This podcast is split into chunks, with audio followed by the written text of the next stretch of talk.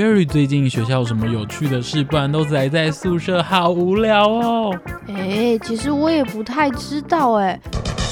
青春不耍废，时间不浪费，多听好节目，生活有智慧。想听听最近有什么新鲜事吗？欢迎收听四大校园周报。春不耍废，时间不浪费，多听好节目，生活有智慧。欢迎收听慈大校园周报。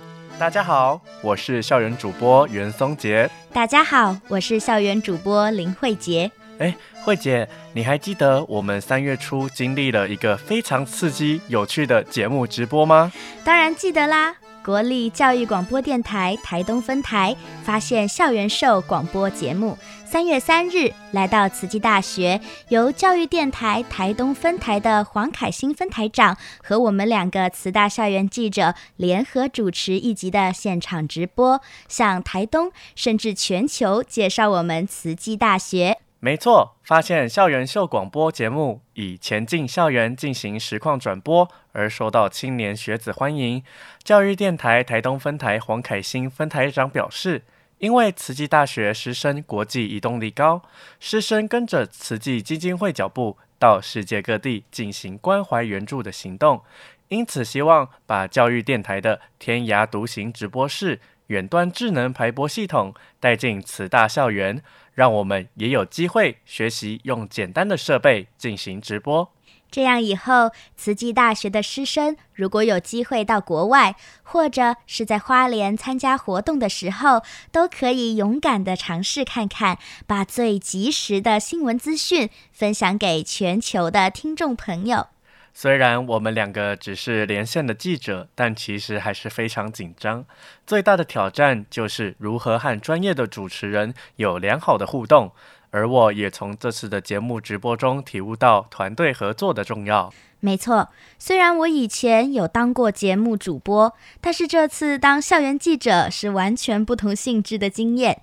一开始我也充满好奇与紧张，但是在节目过程中也了解到如何掌控采访节奏的重要性。总之，收获太大了。那如果大家有兴趣的话，欢迎搜寻慈大之声实习广播电台的粉丝专业，就可以找到这个直播节目的录影来进行收听哦。那么今天我们慈大校园周报要先来跟大家介绍我们学校成立将近二十年的亚比儿童剧团，三月份将推出第十九部儿童剧《救救乔拉之地》。救救乔拉之地以精灵为主角。故事充满幻想和惊奇，首站演出将于三月九号到花莲玉里，希望可以带给玉里地震主要灾区的小朋友欢乐。接着于三月十四号于寿丰国小，十七号于明利国小，并于三月二十五号、二十六号于慈大大爱楼演艺厅为花莲民众举办盛大的两场公演。曾经有位小学校长说，亚比剧团的表演对花莲小朋友们来说太重要了，因为这可能是偏乡小朋友唯一一次看戏剧表演的机会，所以期许慈大儿家系亚比剧团可以带给偏乡孩子正向影响力。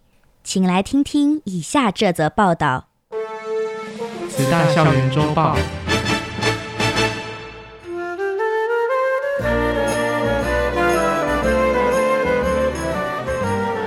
慈济大学儿家系亚比儿童剧团迈入第十九届，秉持每年一部剧的精神，今年也推出了新剧《救救乔拉之地》。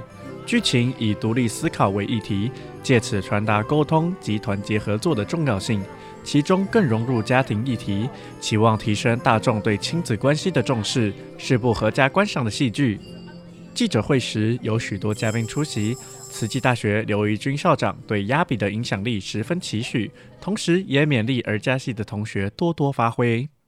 我曾经跟着亚比去到校外的国小去看亚比的表演。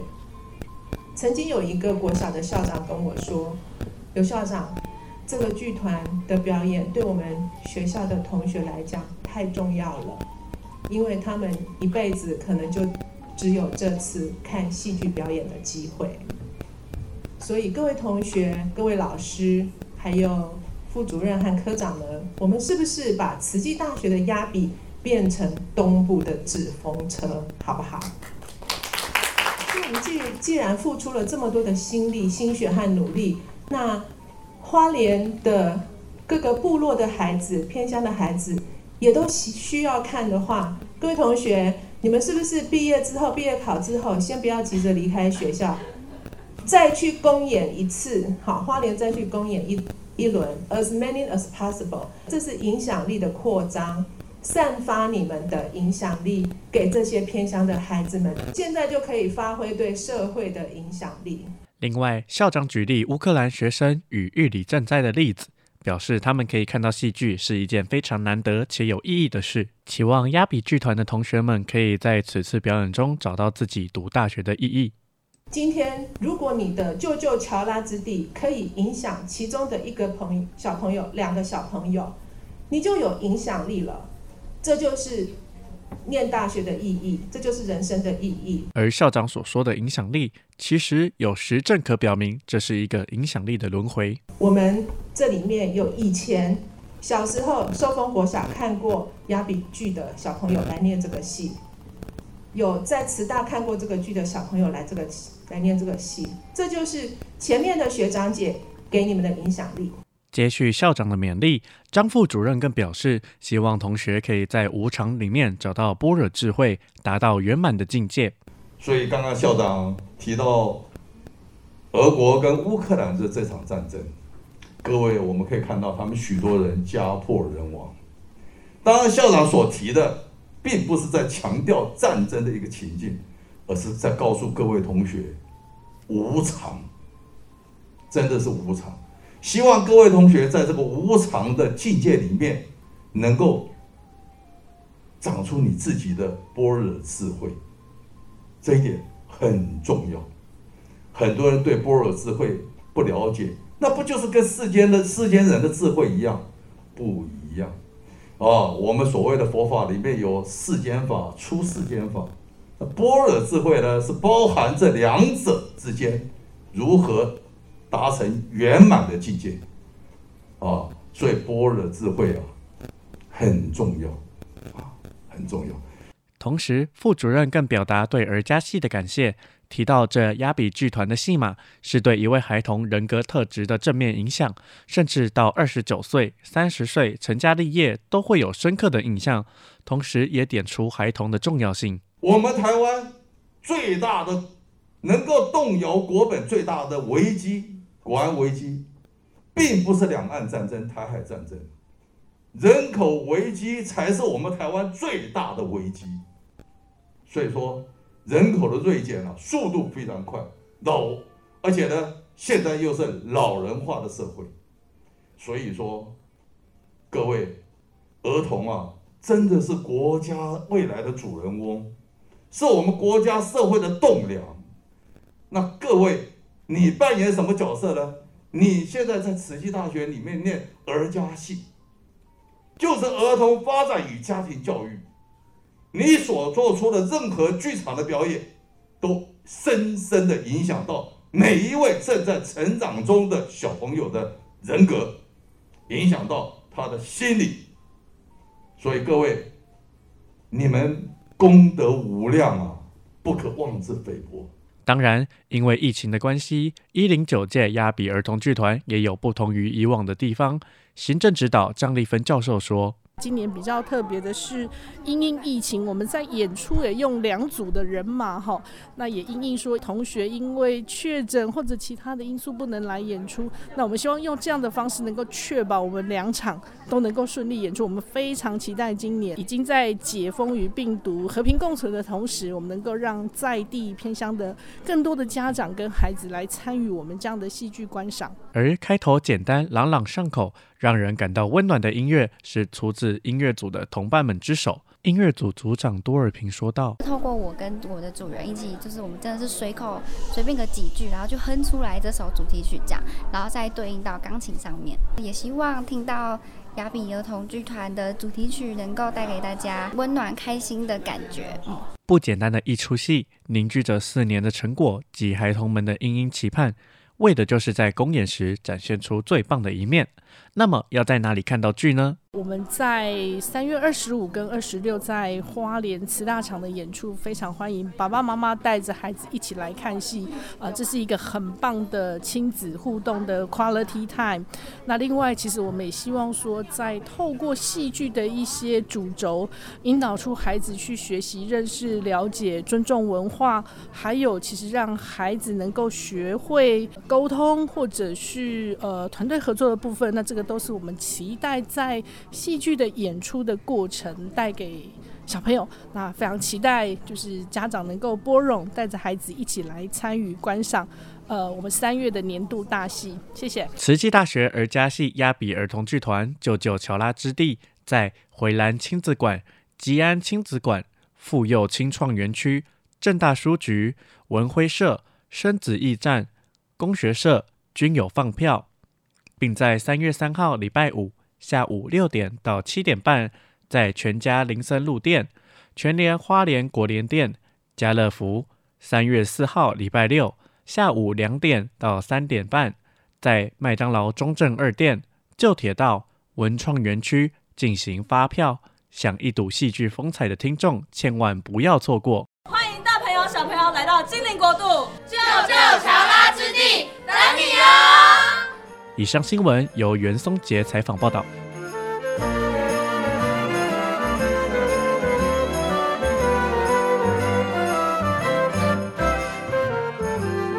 以上就是这一集的新闻内容。我是慈大传播系三年级的袁松杰，我是传播系三年级的林慧杰。接下来，请大家继续收听校园聊天室。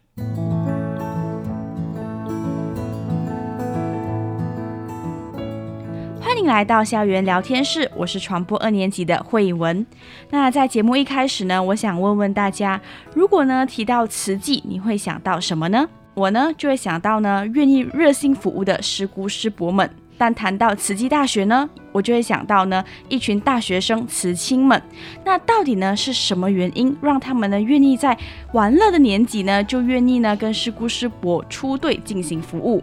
那今天的节目呢，我们就非常荣幸的邀请了我们慈大慈青社的正副社长，可以请你们跟大家打声招呼吗？各位听众朋友们，大家好，我是林丽轩，是慈青社的社长。各位听众朋友们，大家好，我是慈青社的行政，我叫子轩。呃，丽轩、子轩，你们好。那首先呢，慈青社嘛，一听就是服务的一个团体。那想问问，你们可以跟大家分享一下慈青社的宗旨吗？我们慈青社的宗旨最主要的就是慈青悲智行，涟漪起慧根。也就是说，我们身为慈青，我们要先起了那念悲心，然后之后用智慧去行动。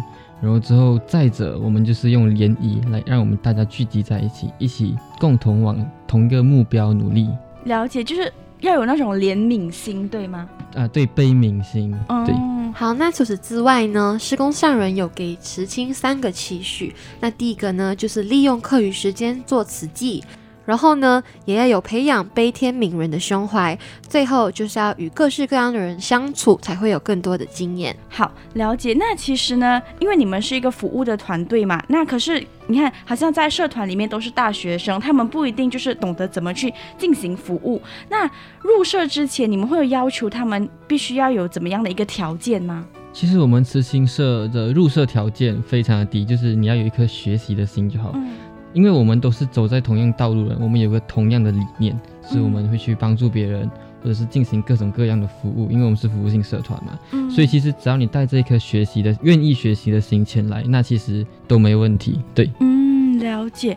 那这样子我很好奇，就是因为。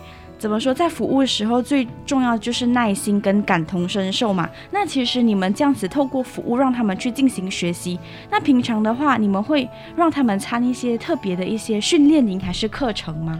嗯，因为我们在花莲就是有三所是有三个慈青社，嗯，第一个就是我们慈大慈青，嗯，然后还有第二个就是慈济科技大学，然后还有最后一个呢就是东华大学，哦，所以我们可能会在学期初或者学期中的时候会有一个迎新会，嗯，就是在营队当中呢可以让大家培训啊、上课啊，更了解慈济，更多的是嗯更了解自己这样子。哦，所以是三所大学的慈青们就聚集在一起这样子学习。对，我们会有这种。营队的机会可以让大家一起认识，然后去认识更多的人，然后也来自不同的学校、不同的领域。所以我今天才学到了，原来慈青社呢，不只有在慈济大学或者慈科大，其实也有在东华大学的。对，没有错。其实，在全校、全台各地的大学都有慈青社的出现。对。哦，了解。好，这一次真的是学习到了。那我想问问，就是在每一次那一种训练营当中，就是通常都会请一些，比如说师姑师伯进行分享。这样子指导吗？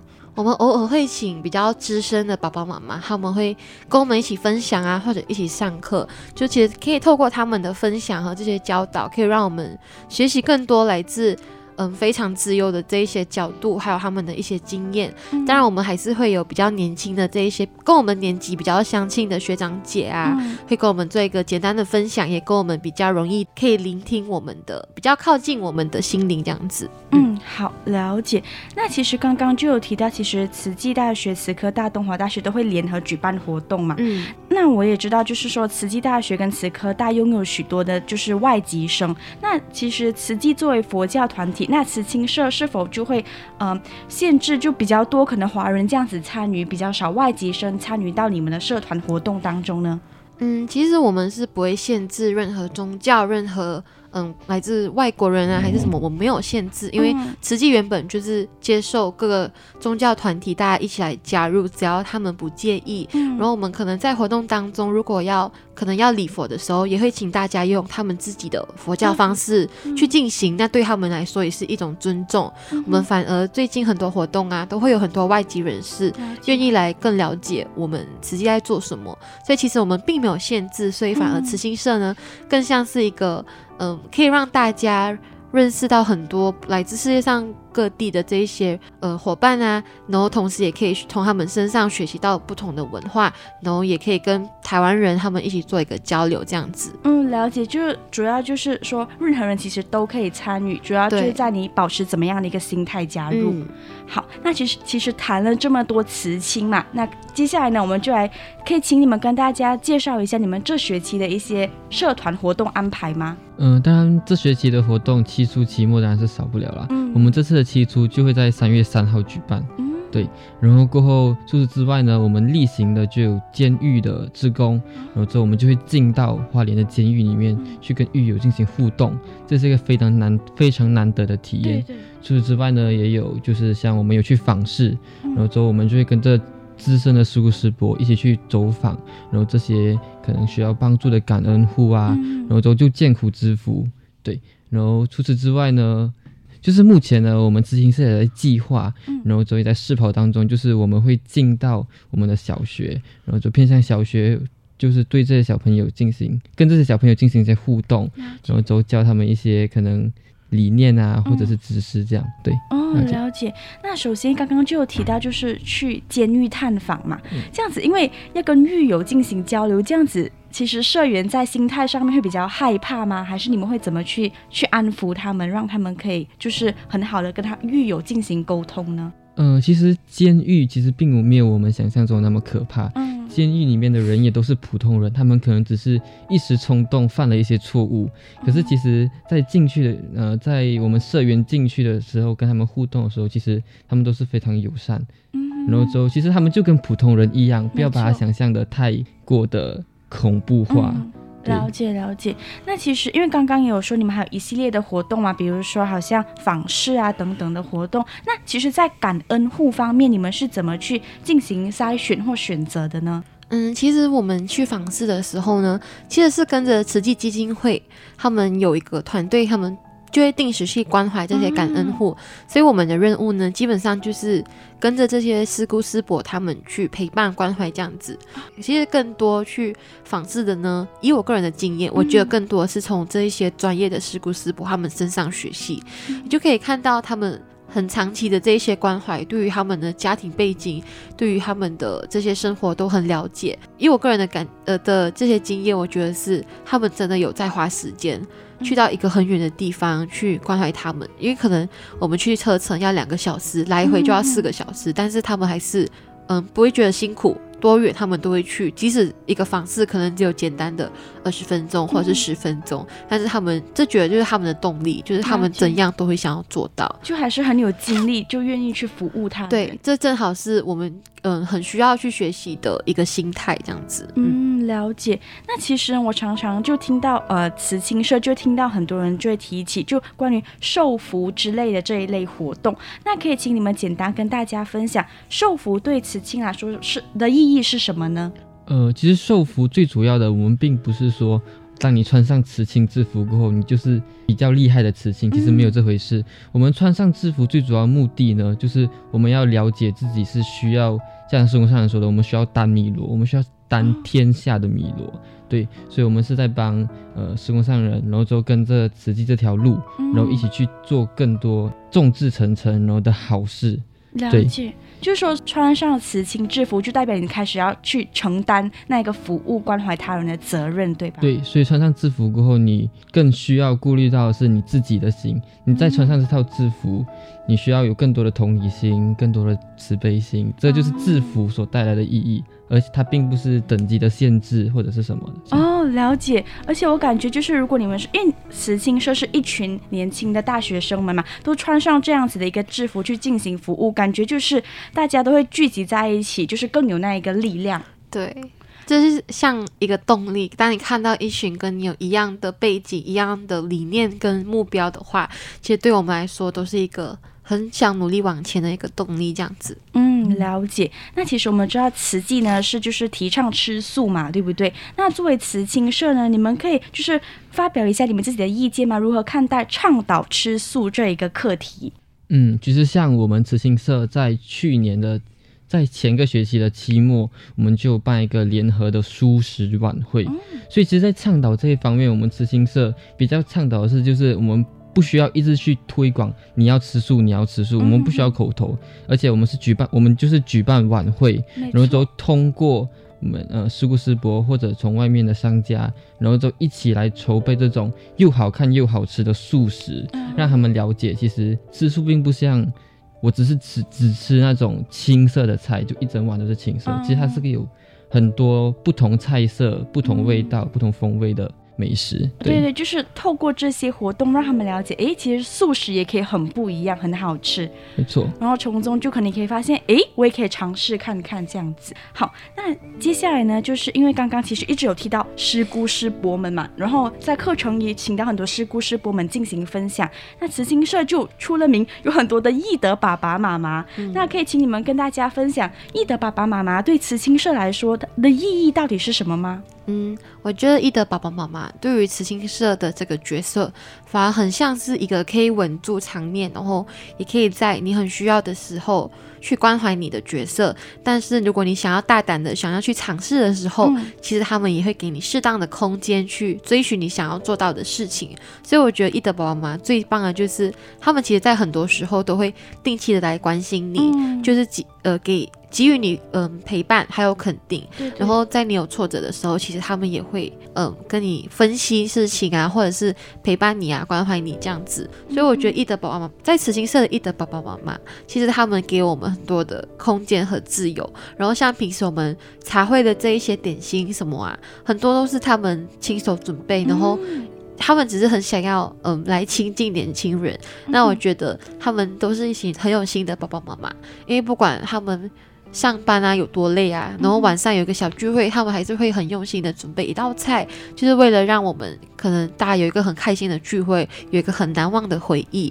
所以我觉得爸爸妈妈其实对我们来说真的是像一个家长的部分，然后就是那一种很让孩子勇敢去追的那一种，就是一种陪伴的存在，对吧？那其实我突然想到，就是因为你们年纪小小就要去为人家服务，就是说你在服务他人的时候，可能自己的心灵也有一点点就是。因为他们而感到很伤心，所以事故师伯们是否也会因为这样子，在很多时候也要去安抚到，就是你们慈亲们的一些心情呢？嗯，我上次去访视的时候，就是因为刚好被派到的是去一个比较严重的，嗯，感恩户，就是他们家庭情况比较复杂一点的。嗯、然后上次师姑师伯对像你讲的，他们有关怀到我，然后我就跟他们说，嗯、其实这个比我预期当中的还要恐怖很多。我没有想过在花莲，在这个地方还会有这样子一个家庭的存在。然后我就跟他们分享一下。对，就是他们就会安抚你的心情，然后跟你分析，就是为什么会有这样子的情况。然后，其实我们看到的也不一定是最严重的，所以他们就会以他们的个人的经验，还有他们能做到的去安抚你的心情。所以我觉得他们是蛮困难的，因为他们可能自己看到也觉得很难过，但是。因为有我们更小一辈的，所以他们要顾及两方的心情，这样子。哦、了解。嗯、那最后呢，其实我想问问，就是因为慈青社嘛，在新的一学期，那你们有什么特别的愿景或者是一些期望吗？而且就是因为新学期刚开始就遇到土耳其地震了，那其实对于这一个呃事件的发生，你们有什么看法或想法想说的吗？嗯，其实土耳其地震，嗯，离我们可能很远，但是其实。会发现到灾难其实离我们很近，嗯、但是因为土耳其它不在台湾，我们做不到什么。但是我们能做的呢，就是继续募集大家的爱心，嗯、可能大家可能一天可以投一个五元的在竹筒，就是这些钱都其实会送到难民的手上，所以。它不止离我们很远，我们的爱心还是会把它送到土耳其去，嗯、或者是我们可以倡导一下吃素啊，或者是环保这些理念，其实都跟他们现在所面对的灾难都有很大的关系。嗯、虽然这些看起来都是一些很很小很小的事情，嗯、我们可能会觉得说，诶。这么小的事事情，你觉得我吃素一餐，我会帮助到他们吗？但是你再想一下哦，如果每个人一天都吃一餐，或者一个礼拜都吃一餐，那大家的力量呢，聚集起来其实是很大的。嗯、所以其实你只是一个很微小的爱心，他们也可能都会接受得到。所以这个对于土耳其的地震，我们更想要的是可以启发大家心中的那一份悲心，还有大家的善念，这样子，嗯、希望大家都可以去意识到。呃，世界变化的这个嗯问题，这样子就是让他们可以试着就是去了解他们的那一个困境吧。对，好，了解。那其实，在最后呢，可以请你们分享一下对于慈青社在这一学期的一些期望或者是愿景吗？嗯，其实对于慈心社，就我们一开始也有讲了，师公上人对我们慈心就有三就有三个期待嘛。嗯。就是在关于那三个期待，其实，在慈心里面都是在一直不断的实践、嗯、不断的练习、不断的反复当中。没错，对，所以就是当然我们希望就是呃，就好像慈大校宣讲慈悲喜舍，嗯、我们都是在这个体系里面，就希望大家可以在里面一起成长，嗯、共同往同样对的，然后之后不错误的路，然后去不断的向前走。嗯、我觉得这就是慈青这一个社团。是我们，我们我们会聚在一起，成为这个社团最主要的原因。我们是一群一起走的人，对，嗯，了解，就是一个大家庭，对吗？嗯，我们当然也可以更大家庭，就我们可以跟慈济基金会什么，但就是。就是在慈青社里面，对，嗯，了解。好，那其实今天呢，透过我们慈青社正副社长的分享呢，我们可以了解到呢，就是慈青社呢，我们的大学生们在做服务的时候呢，其实他们都有在学习到很多。就是其实除了跟我们难民灾民学习之外呢，其实还有机会呢，跟很多的义德爸爸妈妈、师姑师伯们进行学习。那其实呢，他们在嗯，就是每一学期都有很多很有意义的活动嘛。那也希望呢，就是喜欢服务或者是对服务呢很好奇。的朋友呢，都可以试试看加入他们，加入这一个大家庭，相信你们呢一定会收获很多。那今天呢，让我们再次谢谢你们的分享，谢谢大家，拜拜。拜拜。